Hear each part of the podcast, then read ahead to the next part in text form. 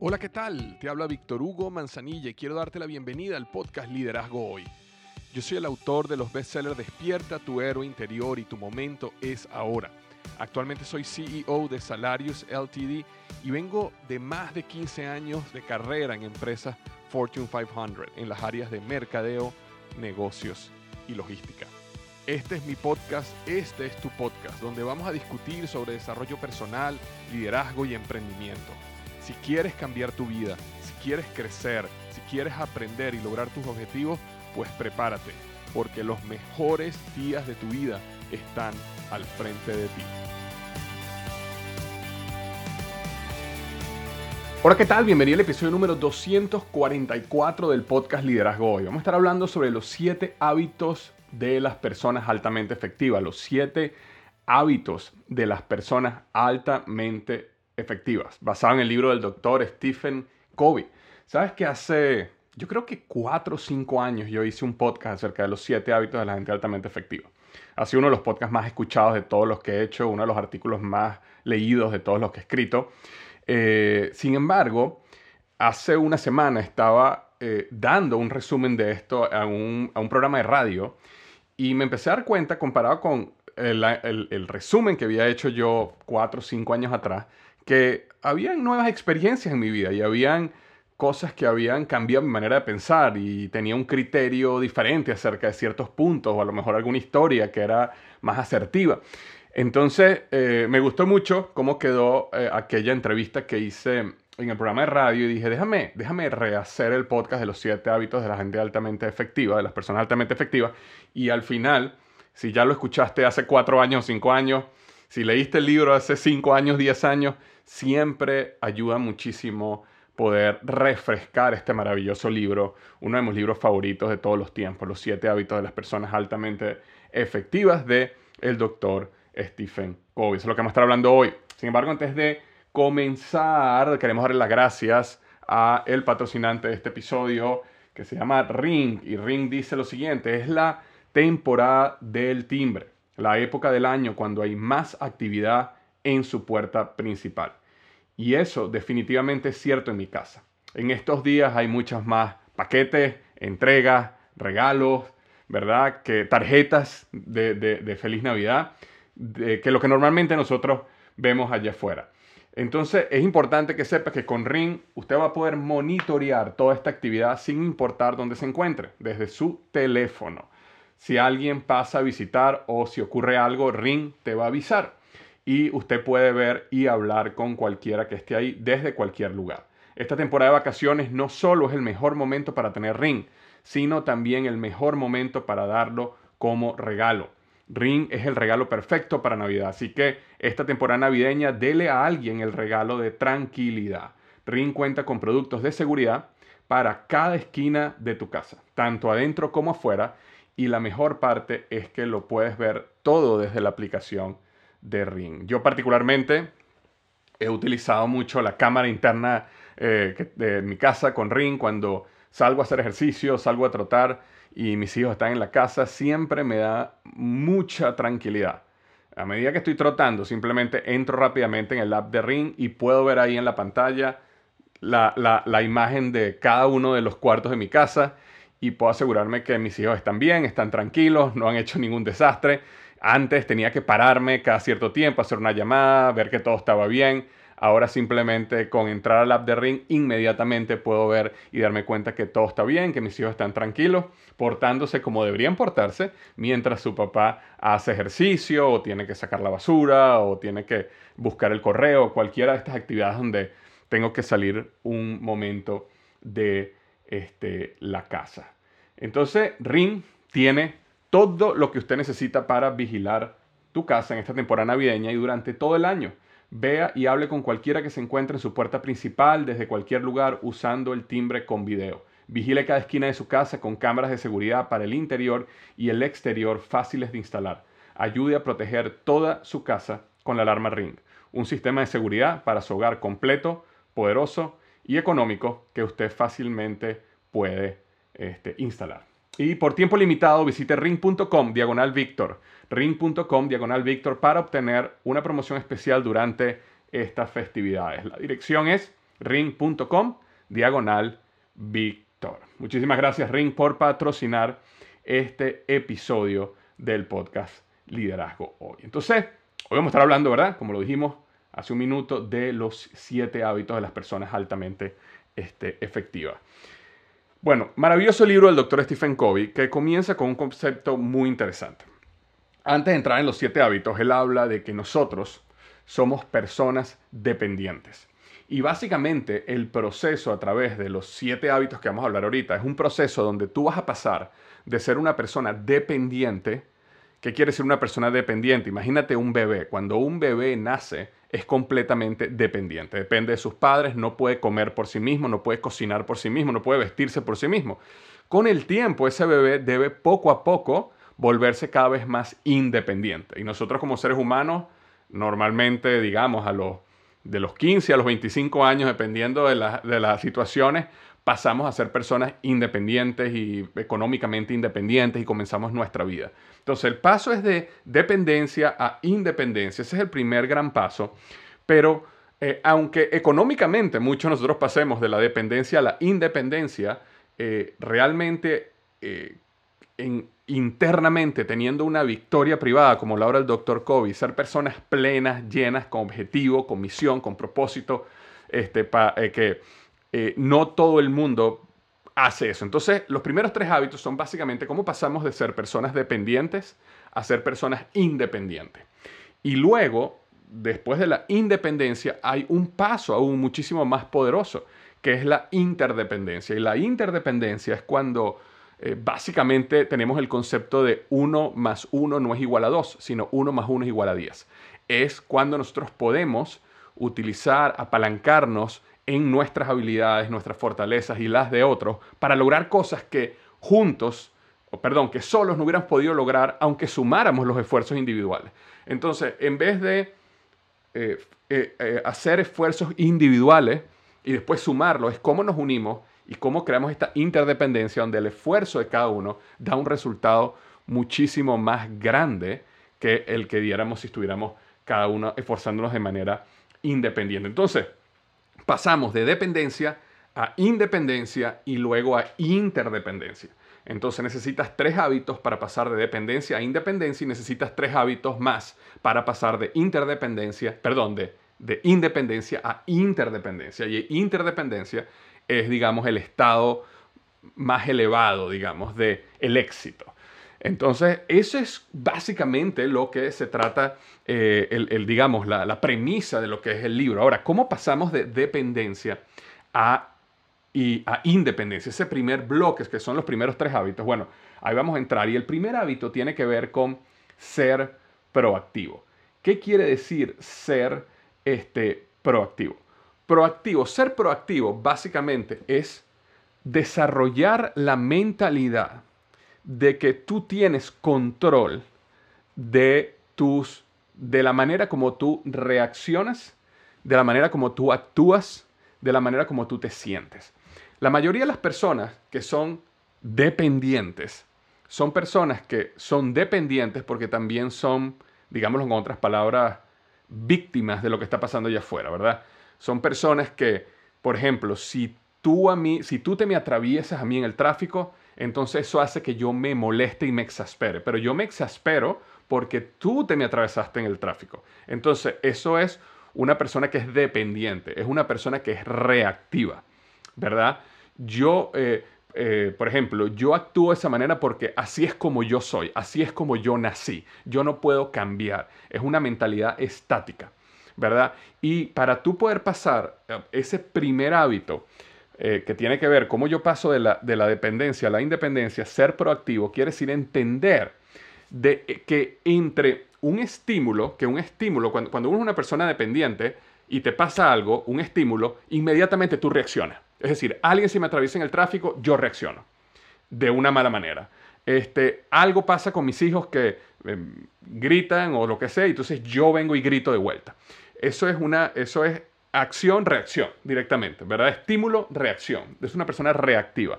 O una persona proactiva es una persona que recibe el estímulo y entiende de que hay un periodo de tiempo, de espacio, donde esa persona puede decidir cómo reaccionar a la situación de la mejor manera. Y ahí es donde está la clave. Es entender de que tú mismo, tú misma, puedes manejar la situación, el estímulo, puedes darle la perspectiva que tú quieras darle para que la reacción sea la mejor eh, posible.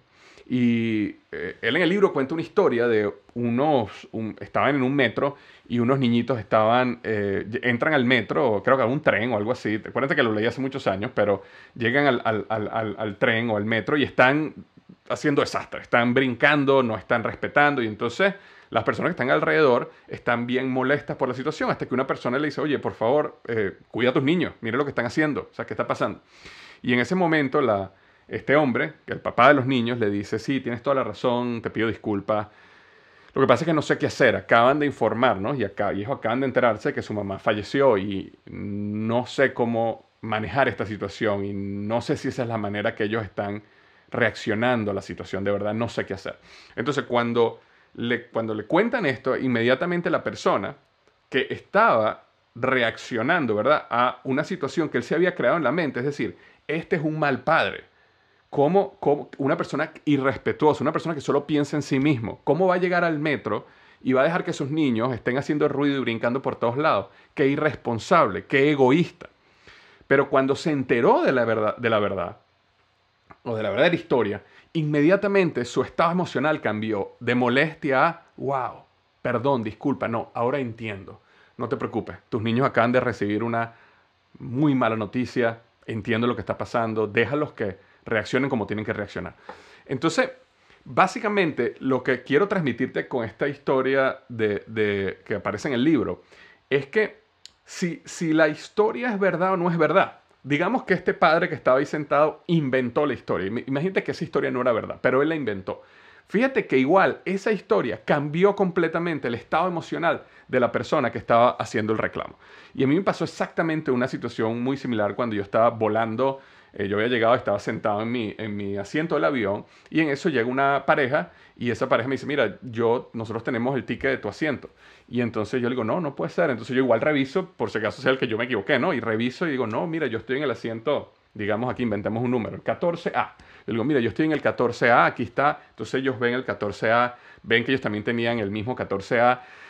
Entonces, bueno, se molestan se molestan los dos, no conmigo realmente, pero se molestan con la aerolínea, se molestan con la situación. Claro, imagínate, en este momento está entrando gente, el pasillo está lleno de gente, ellos llegan con sus maletas y sus carrión y están ahí en la situación y están molestos. Entonces eh, le hablan fuertemente a, a, una de las azafatas para que venga para allá, para acá, para que resuelva este problema. Ya ellos están en su mente bien molestos porque el avión supuestamente viene bastante lleno y ¿Y ahora dónde nos vamos a sentar? Entonces ellos están creando toda esta historia en la mente, ¿verdad? Que puede ser verdad, que es, yo tenía este puesto, se lo otorgaron a otra persona, ahora yo me quedé sin puesto, tengo todas estas maletas, estoy trancando la fila, eh, no voy a llegar a mi lugar, qué desastre esta aerolínea. Todo eso se está creando en la mente de ellos dos. Y entonces cuando llegan, eh, hablan con la zafata, la zafata ve el ticket, eh, habla, habla inmediatamente por el telefonito que tienen ahí, y entonces se dan cuenta de que ellos los habían pasado a primera clase, porque justamente como el avión se había llenado mucho y ellos tenían, eh, no sé por qué razón, los habían escogido a ellos dos y los habían pasado a primera clase y les habían cambiado el asiento. Pero ellos no habían impreso el último ticket, donde tenían la, nueva, la nueva, eh, el nuevo asiento. Y entonces inmediatamente ellos, ¿qué? Sí, no, no, sí, señor, usted está en primera clase. Bueno, inmediatamente, inmediatamente se pusieron felices y agradecidos y muchísimas gracias, qué bueno, vamos, es mi amor, vamos para allá. Me explico. Entonces, la historia, la situación cambió en un segundo su estado emocional. Y entonces la, la gran verdad, yo creo, en toda esta par de historias que te acabo de contar es que el estado emocional que tú, que tú, la manera como tú reaccionas a una situación es completamente dependiente de la historia y la percepción de la historia que tú te hagas en tu mente. Entonces, si una persona se te atraviesa y tú piensas y te creas la historia de que esta persona es un abusador, está tratando de, de, adelantarse, es una persona que no piensa, por supuesto que te vas a llenar de ira y rabia y molestia. Pero si piensas es una persona que probablemente tiene una emergencia, está yendo a la clínica, este, necesita llegar rápido, lo acaban de llamar de que algo pasó, si tú te crees esa historia, así la historia no sea verdad, eh, los estados emocionales de paz, tranquilidad, de lo entiendo, de compasión, lo que sea, son los estados emocionales que realmente tú vas a sentir. Y al final, en la vida, lo que tú quieres es vivir una vida donde tú tengas, en, la mayor, en la mayor cantidad del tiempo, tú tengas estados emocionales de paz, de felicidad, de, de tranquilidad, de energía, de entusiasmo, ¿verdad? Entonces, ¿para qué vas a tú mismo y tú misma lavarte el cerebro o crearte historias que no sabes tampoco si son realmente verdad para tener estados emocionales de rabia, de molesta, para reaccionar, para molestarte. Entonces, ese primer hábito, ser proactivo, tiene que ver con esto. Tiene que ver con entender esto que te acabo de decir y entender que tú mismo y tú misma pueden crear una percepción, un ángulo, una perspectiva diferente a la historia que está pasando en tu vida para entonces reaccionar de la manera correcta, para entonces tener los estados emocionales que son los correctos, los que tú quieres vivir, los que te son útiles, los que para ti te van a hacer tener una mejor vida. Entonces, ese era el primer hábito que quieres ver con ser este, proactivo. Y les leo rápidamente una, una eh, porción del de, eh, libro de Víctor Frankl que eh, no sé si sabes sobre Víctor Frank, perdón, pero en los años, entre los años 1942 y, el 45, él vivió un infierno, básicamente, porque estuvo sometido a varios campos de concentración, eh, del campo de concentración nazi. Y entonces él escribió este párrafo y él decía, los que vivimos en campos de concentración podemos recordar a los hombres que caminaban por las cabañas dando aliento a los demás, regalando su último pedazo de pan Pueden haber sido pocos en número, pero ofrecen una prueba suficiente de que se le puede quitar todo a una persona, excepto una cosa, la última de sus habilidades humanas, el poder elegir su propia actitud dado a cualquier tipo de circunstancia, el poder elegir su propio camino. Eso es lo que significa ser proactivo, es el poder elegir tu propia actitud y el poder elegir tu propio camino. Ok, hábito 1, ser proactivo. Hábito 2, tiene que ver con comienza con un fin en mente. Y este es un hábito muy poderoso porque tiene que ver dar un paso atrás y pensar, ok, ¿cuál es, cuál es la misión de mi vida? ¿Qué, qué, ¿Por qué yo estoy acá? Cuando este, nosotros estamos construyendo un negocio eh, como, como en, alguno de mis programas estoy ayudando a una persona a crear su plan de negocio, a tratar de aterrizar una idea de negocio y colocarla en papel. Siempre hay, hay, un, hay un proceso muy importante que tiene que ver cuando vas a crear una marca, cuando vas a crear un producto, un servicio, es hacerte la pregunta, ok, ¿por qué, ¿por qué necesitamos este producto? Es decir, si tú comienzas tu negocio y te va bien y un día desaparece, ¿qué es, ¿cuál es el vacío que va a haber en el mercado? Y eso es muy importante que nosotros debemos entender porque si tú no creas un producto que resuelve una necesidad, que resuelve un problema y que tiene un punto diferenciador, es decir, que es único de alguna manera, entonces básicamente lo que estás creando es un producto más, que ya tiene solución, que ya existe, que es como, digamos que tú mañana digas, ok, voy a, voy a, voy a empezar a vender hielo. Ok, está bien, puedes empezar a vender hielo y a lo mejor haces dinero, no, no hay ningún problema con eso, pero básicamente estás entrando en un negocio de un commodity, es un negocio donde no estás resolviendo un gran problema, ya existen muchísimos más que lo hacen, no hay gran diferenciación. Ahora, si tú te esfuerzas y decides construir un negocio dentro de la industria del hielo, pero que tiene un punto de diferenciación único, algo, no sé, algo que hace que resuelva un problema que ahorita la gente que vende hielo no puede resolver, entonces ahí hay una gran diferencia. Entonces, te cuento esta historia porque muchas veces nosotros venimos al mundo y no tenemos un gran punto diferenciador y un objetivo, una misión, más allá de, nuestra personalidad que es bastante única y eso es muy importante, ¿no? Pero es como, ¿por qué yo vine acá? O sea, ¿cuál es mi misión? Si yo no hubiera venido, si yo no hubiera estado en este mundo, o si yo mañana me fuera a este mundo, ¿cuál es el vacío que voy a dejar más allá de, por supuesto que la gente muy cercana a mí, mis amigos, mi familia, me van a extrañar, pero ¿Qué, voy a, ¿Qué impacto voy a dejar yo en el mundo? Y tiene que ver mucho con construir cuál es esa misión personal que tú tienes para tu vida. ¿Por qué? Porque la misión personal es lo que te va a permitir luego de definir esa misión personal, te va a poder permitir traducir esa misión personal en diferentes roles que tú tienes en tu vida. y eh, los roles los defines tú como tú quieras. Por ejemplo, puede ser que tú seas padre o madre. Entonces ese es uno de los roles que tú tienes en tu vida. Yo soy madre o yo soy padre. Puede ser que tú tengas un rol también como hijo o hija. Puede que tengas un rol como este, socio o socia. Puede ser que tengas un rol como maestra de una escuela, por ejemplo, si eres maestra o, o profesor o maestro. Puede ser que tengas un rol como profesional, eh, como emprendedor, como presidente o CEO de una compañía, gerente general. Es decir, cada uno de nosotros tiene múltiples roles en su vida. Y entonces en, una vida, una persona puede tener un rol como, como padre, también tiene un rol como socio, también tiene un rol como amigo, porque tiene un grupo cercano de amigos, también tiene un rol como este, profesional, también tiene un rol como, digamos, coach de un equipo de béisbol. Es decir, nosotros tenemos diferentes roles.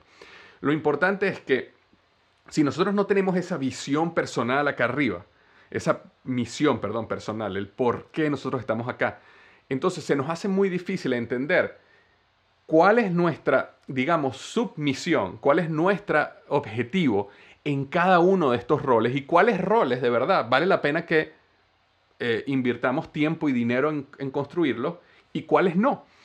Porque si no, cualquier oportunidad que te aparezca en la vida, vas a tomarla. Y entonces te vas a convertir en una persona que tiene 17 roles y está haciendo 45 mil cosas al mismo tiempo. A lo mejor no puedes hacer ninguna bien, pero es porque no tienes claridad en qué es lo que eres para poder definir claramente qué no eres. Y eso es algo muy importante también en el mundo del marketing. Cuando tú estás construyendo una marca y un, negocio, tú, tú tienes que definir claramente qué es lo que mi negocio es para yo poder definir qué no es. ¿Qué clientes son clave para mí para definir quiénes son los que yo no estoy buscando como cliente? ¿Verdad? Y a veces tenemos a pensar, no, yo quiero todos los clientes, todo el mundo. No, no.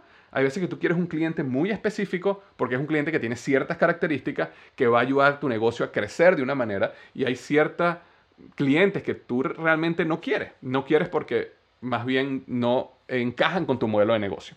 Entonces, igual sucede con los roles en nuestra vida. Si nosotros tenemos un número de roles, ¿verdad? Evidentemente somos padres, somos esposos o esposas, somos pareja o como sea, somos este, profesionales, pero de repente hay un rol ahí que tú dices, este rol, aunque es una gran oportunidad, aunque disfruto algo hacerlo, eh, lo estoy haciendo más por un compromiso, por un compromiso con, con un amigo o con un familiar, pero realmente este rol que estoy haciendo acá no está encajado con la misión que yo tengo en la vida. Entonces estoy invirtiendo dos horas semanales en esto, en algo que a mí no me va a llevar en el camino que yo quiero. Para tú poder detectar eso necesitas escribir cuál es tu misión personal en la vida. Y ese es el gran paso de este, eh, digamos, segundo hábito. Es decir, comienza con el fin en mente. Yo quiero ser eso que está allá. Yo quiero convertirme en esto. Esta es la razón por la cual yo estoy acá. Y en base a eso, ok, yo voy a dividir eso en roles y metas para cada uno de estos roles. Eh, y cuando, si tú me conoces desde hace un tiempo, sabes que yo tengo el, el planner del éxito y tengo este sistema de productividad que está basado en, el planner del éxito y este sistema de productividad que yo creé, eh, eh, existe un área muy importante que yo llamo las siete áreas del desarrollo humano, donde hablo acerca de este, eh, el área mental, el área espiritual, el área profesional, el área financiera, el área de relaciones, que tiene que ver con madre, padre, hijo, amigos, ¿verdad? Este, y, e, e, y el área de la salud. Cuando tienes todas esas áreas del desarrollo, del desarrollo humano, yo, yo, yo tomé o fui inspirado fuertemente por este concepto. Es decir, tú, tú escribes tu visión y luego esa visión la traduces en qué significa esa visión en cada una de esas áreas. Igual sucede aquí, tú escribes tu misión personal y después de escribir tu misión personal defines, ok, esta misión se traduce en esto como padre, en esto como profesional, en esto como este, mm, eh, esposo o esposa, en esto como amigo. Y, luego entonces estás tranquilo y tranquila de que el tiempo que tú inviertes, lo que tú haces, tus valores, todo está alineado con esa misión. Y por eso te permite que, como la vida, los negocios, no es una línea recta, ¿verdad? Es un zigzag porque te aparecen oportunidades aquí, la vida te da golpes por acá, aparece una pandemia por aquí, aparece un divorcio por allá, aparece un problema por aquí o una enfermedad. Entonces la vida va así, pero cuando la vida va así, eh, pero tú tienes un norte y sabes cuál es esa misión personal tuya, entonces tú, bueno, está bien, te vas a ir desviando, pero vas a ir siempre dando golpe de timón y vas a ir siempre en camino a esa misión personal. Si no tienes clara cuál es esa misión personal, ese norte, entonces te da un golpe acá y viene una pandemia y después viene un problema con una relación y después viene una oportunidad de negocios que te puede ayudar mucho y después viene y cuando terminas estás caminando en el camino completamente opuesto al que tú querías caminar y al final llegas a un lugar donde no era donde tú querías llegar. Entonces, muy importante este segundo hábito. Empieza con el fin en mente, lo cual nos lleva automáticamente al hábito 3, que tiene que ver con pon primero lo primero. Pon primero lo primero significa básicamente priorizar, poder tener la capacidad de priorizar en la vida, decidir a qué le vas a decir que sí, para también poder decidir a qué le vas a decir que no y estar en paz con lo que le dices que no, porque ya no es parte de tus prioridades. De hecho, hace un, hace un tiempo leyendo otro libro hablaba de que la palabra prioridad este, inicialmente, etimológicamente, tiene que ver con la cosa, con la cosa más importante. La palabra prioridad nunca se inventó, se creó con el objetivo de que fuera plural. Y nosotros, ya ahora hablamos de prioridades. ¿Cuáles son tus prioridades? Pero la palabra prioridad viene de la cosa. Eh, nosotros hemos cambiado esto con, con los años y las décadas y ahora creemos que una, y esto, aunque nos riamos y todo, yo estuve una vez en una reunión eh, este, en, cuando estaba trabajando como director de mercado en Office Depot y este, no, mentira, mentira, mentira, me equivoqué. Yo estuve en una reunión una vez en Procter Gamble, en Procter Gamble y eh, no mi jefe, sino el de más arriba nos presentó una vez una presentación que tenía 30 prioridades. 30 prioridades. E, era algo así como que la cabeza me iba a explotar. Boom. Porque pasar de la única cosa a 30 prioridades, ya esto es una lista de cosas que hay que hacer. Pero esto no tiene que ver con prioridades. Y, fue, y, y, para mí fue como un gran ajá. dice, ten cuidado. Yo me acuerdo, y una de las cosas, consejos que le doy, cuando tú estás trabajando para un jefe o algo que no te gusta lo que él hace o ella hace por alguna razón, eh, la manera como yo lo he visto es, ok, gracias, por, gracias a la vida por mostrarme este tipo de cosas para yo no caer en esto en el futuro. Porque por alguna razón, o sea, él, es, era una persona muy inteligente, muy capaz, eh, tiene otras áreas magníficas, o sea, yo le agarré mucho cariño, pero tenía ese problema. Y eso me ayudó a mí a ver y decir, ok, ya sé que ese error no lo puedo cometer, ¿no? En el futuro. Eh, entonces, ¿Qué es lo importante? Poder tener esa capacidad ahí. Y Stephen Covey habla de un cuadrante que se hizo muy famoso, estoy seguro que lo has visto antes, que básicamente hablaba acerca de, eh, tienes las tareas que son urgentes y no urgentes, ¿verdad? Urgentes y no urgentes. Eh, eh, y en el, digamos que eso, eso básicamente es en el eje de las X y en el eje de las Y tienes las tareas que son importantes y las que no son importantes. Y lo que puedes hacer ahí es básicamente definir cada una de las cosas que tienes que hacer en ¿Es esto importante o no? Y luego, ¿es esto urgente o no? ¿Y qué pasa? Cuando tú tienes algo, empecemos por lo que es urgente e importante. Es decir, esto hay que hacerlo. Es urgente y es importante. Bueno, eso tienes que hacerlo. Es una crisis. Por ejemplo, ocurrió algo, te hicieron una llamada, mira, está pasando esto en la planta de producción, es grave, tenemos que tomar una decisión ya porque si no vamos a parar la planta y eso significa que no le vamos a poder entregar el producto a nuestros clientes en la próxima semana y esto va a ser un desastre porque nuestro cliente está esperando esto. Ok, eso es urgente y es sumamente importante. Entonces son básicamente crisis, problemas que, son, que tienen alta presión, algún, alguna fecha que está llegando que hay que cumplir. Y cuando ocurren esas tareas hay que hacerlas, hay que hacerlas, no hay, no hay nada que hacer, hay que hacerlas. El problema es que si tú tienes una mala planificación, la gran mayoría de las tareas van a llegar acá. ¿Por qué van a llegar acá? Te doy un ejemplo claro. Digamos que tú tienes que pagar los impuestos. Y los impuestos se pagan el 15 de abril, por dar un ejemplo. Así en los Estados Unidos. Entonces tú tienes que pagar los impuestos el 15 de abril, pero el año se acaba el 31 de diciembre. Entonces tú puedes empezar a trabajar en tus impuestos la primera semana de enero, enero, febrero y marzo, con calma, con tranquilidad, sin ningún problema. Los impuestos son importantes, súper importantes, súper importantes. Puedes ir preso o presa si no tienes tus impuestos al día. Ahora, ¿qué pasa cuando ellos pasan a ser de no urgente urgente? Cuando llegas al 10 de abril y te quedan 5 días y tienes que entregar los impuestos. Entonces ahí es cuando algo que tú podías haber hecho tres meses antes o dos meses antes eh, pasó de ser no importante importante. Y creemos, nosotros creemos de que, wow, no, yo estoy haciendo lo importante y lo urgente, así que déjame poner todo mi esfuerzo aquí. Y eso está bien, pero si, si ese cuadrante es demasiado grande, quiere decir que tienes un problema de planificación. Porque este cuadrante debería ser pequeño, debería ser realmente emergencia. Y cuando ocurren esas emergencias, y esto es algo que no está en el libro, pero te lo doy aquí como un, como un, este, un, bonus, cuando ocurren una de esas emergencias, eh, si tú vas y la resuelves, la, la clave está no, no solamente en ir y resolverla, sino luego de resolverla, hacer un análisis de por qué, por qué. Que es un análisis de por qué, por qué. Ok, ¿por qué pasó esta emergencia? Porque vamos a poner el ejemplo de los taxes que acabo de dar. Digamos que saliste corriendo, llamaste a tu contador, tu contador te dijo, bueno, mándame todo hoy, voy a trabajar esta noche en tus taxes. Y como me, esto que me pasó, esto que te estoy contando es porque me pasó. El contador me mandó a mí los taxes el 15 en la mañana. Yo tuve que revisarlos, firmarlos y meterlos en el correo ese mismo día porque necesitaba aparecer la estampilla del 15 en el correo, aunque llegara en el 16 o el 17 al IRS, pero tenía que tener la estampilla del 15 porque si no me metía en problemas. Entonces, vamos a suponer que eso sucedió y finalmente tú saliste, lo entregaste, tienes la estampilla, ya, perfecto, los taxes. Entonces, hazte la pregunta, ¿por qué? ¿Por qué yo llegué a este límite? Entonces, la respuesta puede ser, bueno, porque eh, llegué a este límite porque el contador estaba súper ocupado los últimos cinco días. Ok, ¿por qué el contador estaba súper ocupado los últimos cinco días? Bueno, porque la gran mayoría de las personas entrega sus documentos tarde.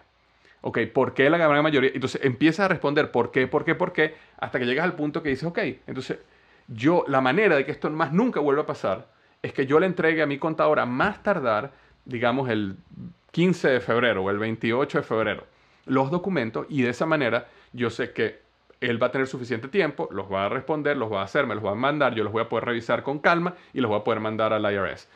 Ese por qué, por qué, por qué te ayuda a llegar a la causa raíz del problema. Y eso es lo que te permite empezar a pasar tareas que estaban importantes y urgentes, es decir, crisis, emergencias, al otro cuadrante que es importante pero no urgente. Y eso es lo mejor. Ahí es donde deberías tener la mayor cantidad de tu tiempo. Cosas que son muy importantes pero no soy un urgente. Planificación, prevención, este, es decir, decir, ok, yo voy a lanzar en el año 2021 todos estos proyectos. Ok, voy a empezar a trabajar en ellos ahora para que estén listos en este momento, en este momento. Todo lo que tiene que ver con planificación tiene que ver con lo que es preparación y planificación, tiene que ver con lo importante y no urgente. Creación de relaciones. ¿Tener relaciones es importante? Sí. ¿Es urgente? No. ¿Cuándo es urgente? Cuando de repente ocurre una oportunidad y tú dices, oye, voy a llamar a tal persona que yo sé que conoce a esta persona y me va a ayudar a conseguir ese contrato, porque son amigos. Entonces déjame llamarlo. Pero si tú no habías construido una relación con esa persona, no lo has llamado en cinco años y de repente lo llamas para que te haga un favor, eso no va a servir, ¿verdad? Entonces, que tratas urgentemente de crear una relación urgente para que aprovecharte de esa persona y que te ayude a conseguir este contrato o abrirte tal puerta. Ahora, imagínate que tú dices, yo voy a construir una relación de contacto, una relación de amistades, un network de gente que yo quiero darles valor y también yo sé que ellos me van a agregar valor por su conocimiento, por su influencia, por todo, por su experiencia. Entonces eso es algo que es importante, pero no es urgente y lo puedes hacer con tiempo para en el día que lo necesitas, está ahí para ti.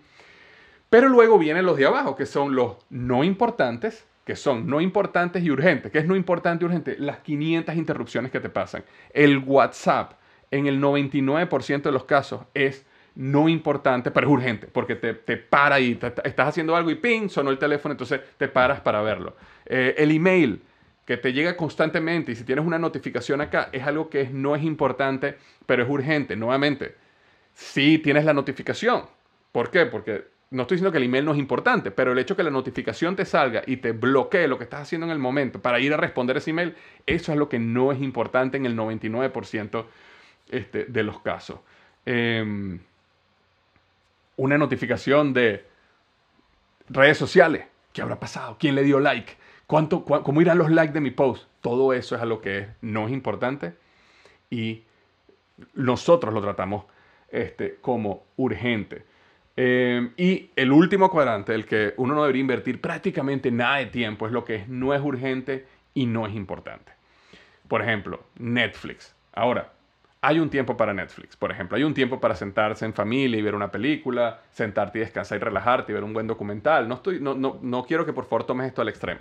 Pero, este, eh, sentarte a ver seis horas de Netflix un fin de semana, eh, o durante la semana, eso es algo que no es urgente y no es importante. Todo lo que tiene que ver con trivialidades, llamadas triviales, este, la mayoría del tiempo que perdemos en las redes sociales tiene que ver con algo que no es urgente y no es importante. Entonces, cuando tú logras analizar tu día y el tiempo que tú inviertes en tu, en tu día a día entre todos estos cuadrantes, te permite enfocarte en lo que realmente es importante, primeramente lo urgente e importante, y luego ir pasando esas cosas que normalmente pasan a ser urgentes e importantes a importantes pero no urgentes para poder trabajar con planificación, para poder tener las cosas alineadas, para poder moverte en la dirección de, ¿qué? de la misión personal que hablamos en el hábito anterior.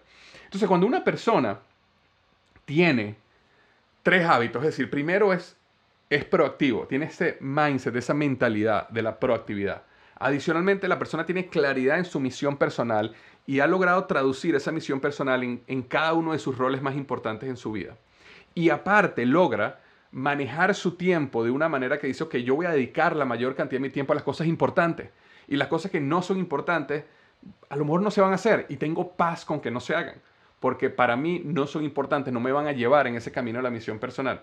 Es una persona que pasa de ese primer nivel que hablamos de la, de la dependencia a la independencia, es decir, ese primer bloque. Ahora, cuando nosotros queremos pasar de esa victoria privada que tiene que ver brincar de dependencia a independencia a la victoria pública que tiene que ver pasar de independencia a interdependencia, hay tres hábitos más. Y esos hábitos son, el primero de los hábitos es piensa en ganar, ganar. Pensar en ganar, ganar es una mentalidad. Es básicamente entender de que en toda negociación, relación, acuerdo, transacción, trabajo, equipo, lo que sea, donde dos personas, dos compañías, dos o más, interactúan, si una de las dos pierde, eso es una relación, situación que no es sostenible en el tiempo y te va a traer problemas. Mientras si tú tienes una mentalidad ganar, ganar, donde tú siempre estás pensando cómo todo el mundo aquí gana algo, eso te lleva a poder construir relaciones, equipos, compañías, negocios que eh, perduran en el tiempo. Entonces, yo me acuerdo que cuando yo estaba trabajando en Procter Gamble y estábamos lanzando eh, nuestros, nuestras iniciativas, productos, proyectos, siempre teníamos que definir claramente cómo nosotros, P&G, ganaba al lanzar este producto cómo nuestro cliente, ¿quién era nuestro cliente? Walmart, Target, Costco, ¿verdad? Esos que son los que compran el producto Procter y lo ponen en sus anaqueles.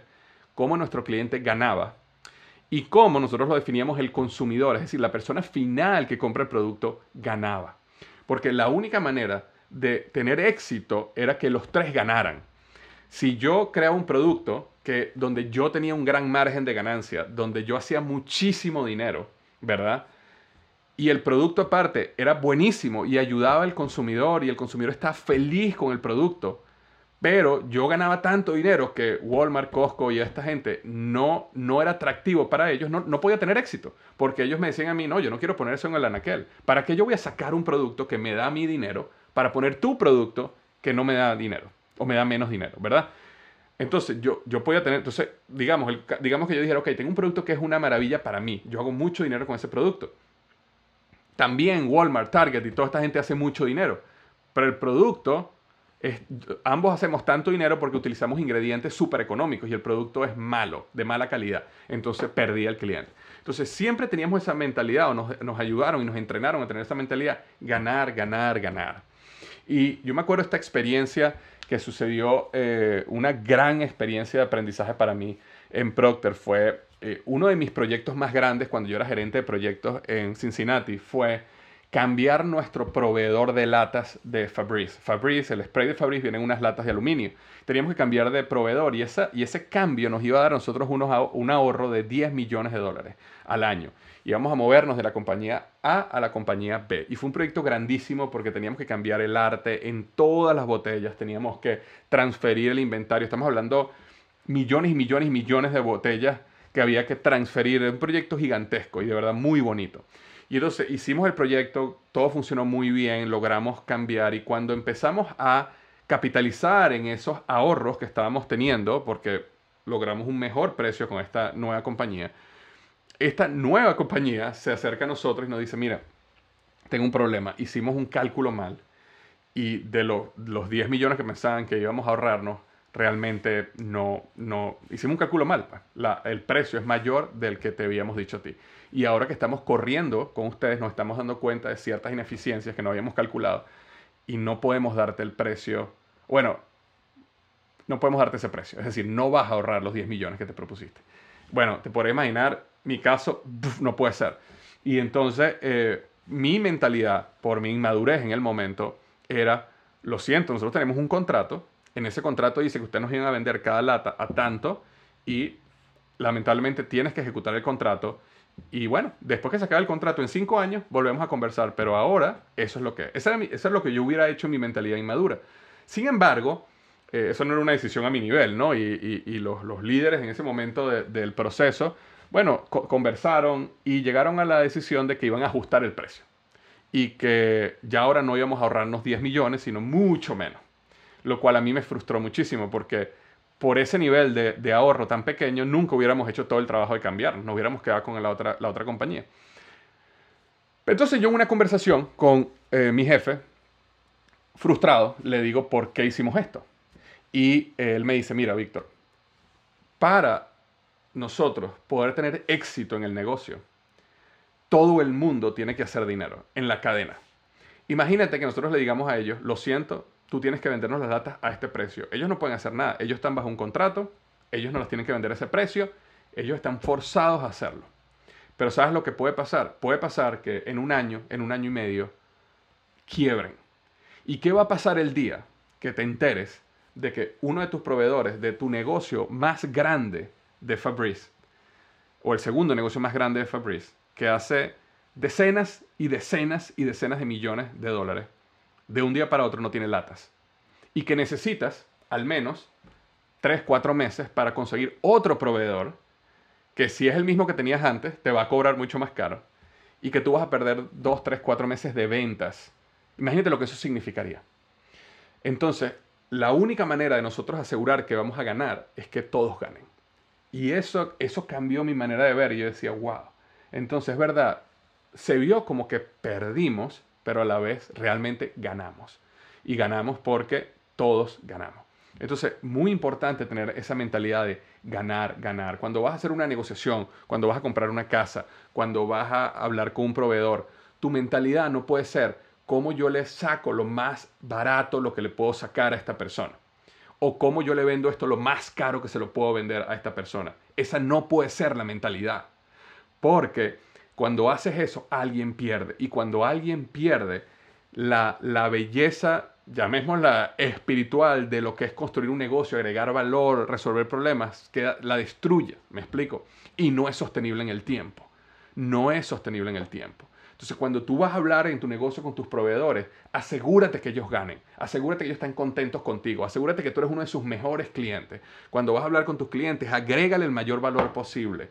Sí, cóbrale justo, cóbrale justo por el valor que tú le estás dando, pero no, eh, no pienses en cómo yo gano al máximo y, a, costa de que otras personas pierdan. Esa es la clave de este hábito número cuatro, pensar en ganar, ganar. El hábito número 5 tiene que ver con busca comprender y después ser comprendido. Y este es un hábito que tiene que ver con la capacidad que tiene una persona de escuchar a los demás, de entender el punto de vista del otro, de ser empático. ¿Qué significa empático? Empático viene del griego empathea y empathea quiere decir una persona que siente los sentimientos del otro. Entonces, cuando tú vas a hablar con alguien, no es simplemente estar listo para responderle con tus argumentos. No es simplemente escuchar lo que te están diciendo, sino es tratar de sentir lo que esa persona está sintiendo, realmente ponerte en los zapatos de la persona. Y eso te ayuda y te lleva realmente a eh, conectar de una manera muy profunda y que la otra persona se sienta comprendida. Y cuando la otra persona se siente comprendida es mucho más fácil llegar a un punto de ganar, ganar. Es mucho más fácil satisfacer a esa persona, es mucho más fácil agregar valor, es mucho más fácil entender cuál es su problema para poder resolverlo realmente. La clave está en cómo eh, aprender a, em, este, a comprender antes de ser comprendido. Uno de los libros más poderosos en este, en este hábito es específicamente este libro, Cómo ganar amigos, influir en las personas de Dale Carnegie. Te ayuda muchísimo a entender este concepto de la capacidad tan poderosa de escuchar para realmente, nuevamente, escuchar es decir, comprender. Por eso es que me gusta cómo usa la palabra comprender. No es simplemente escuchar, es comprender, es sentir, es es tener esa capacidad. Eso va a cambiar tus relaciones de negocio, personales, familiares, de una manera tremenda.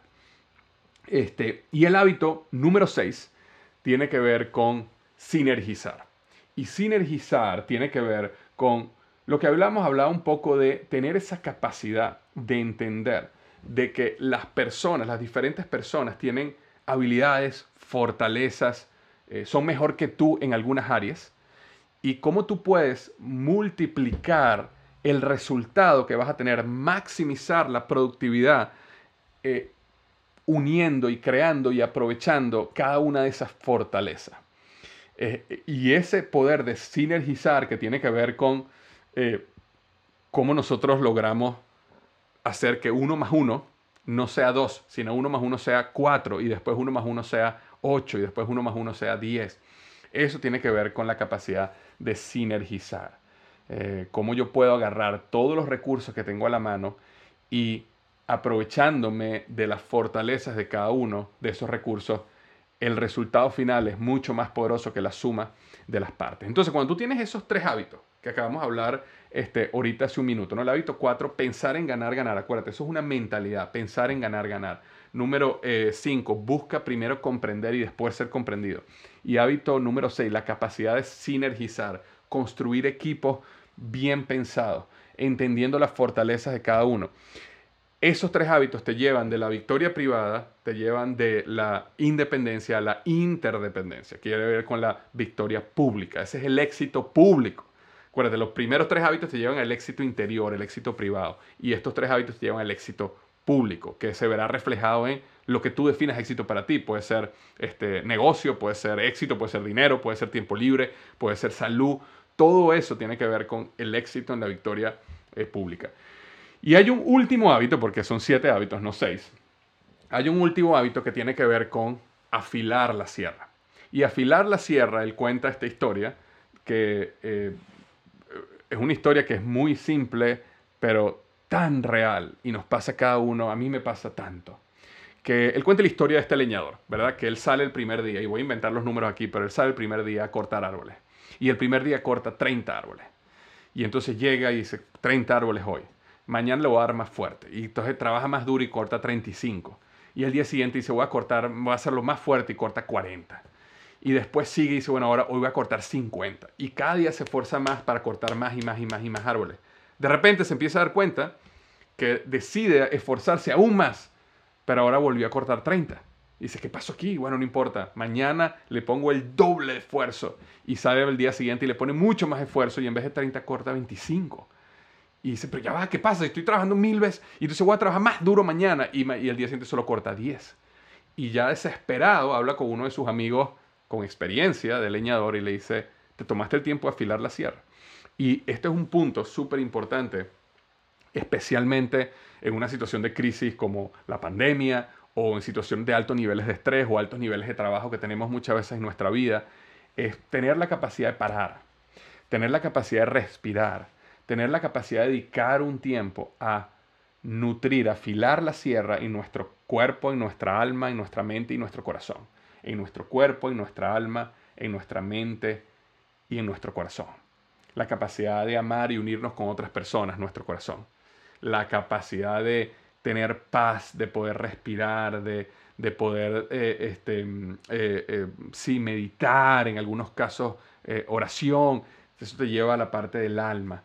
Todo lo que tiene que ver con la mente, leer, aprender, educarte, investigar cosas que no sabías, pero que lo haces por placer, ¿no? Eso tiene que ver con la, con la mente. Y por supuesto el cuerpo, hacer ejercicio, eh, comer sanamente, asegurarte con maximizar las probabilidades de que tu cuerpo esté sano vía las decisiones que tomas día a día en lo que comes y la actividad que haces. Entonces, eso te genera ese séptimo hábito, afilar la sierra. Entonces es, es, básicamente un llamado a, sí es verdad, tú aplicas estos seis hábitos todos los días, disciplina, prioridades, misión personal, roles, ta, ta, ta, ta, ta, ta, todos los días, pero no se te olvide que este todos los días necesita afilarse, necesita afilarse, porque si no, llega un día, como me ha pasado a mí, donde colapsas, colapsas y no sabes qué es, de repente pierdes interés en todo, de repente no quieres saber nada de nadie, de repente tus proyectos y tu misión que tanto te emocionaba ya no te emocionan más y es porque no te tomaste el tiempo de afilar tu sierra con hábitos, prácticas, rituales diarios, semanales, mensuales que te ayudan a esa parte interna de mantenerte de lo mejor. Entonces eso es lo que tenía para ustedes hoy. Espero que te haya gustado y te sea de mucha ayuda este resumen de los siete hábitos de las personas altamente efectivas del doctor Stephen Covey. Y como siempre digo, recuerda que los mejores días de tu vida están al frente de ti. Gracias.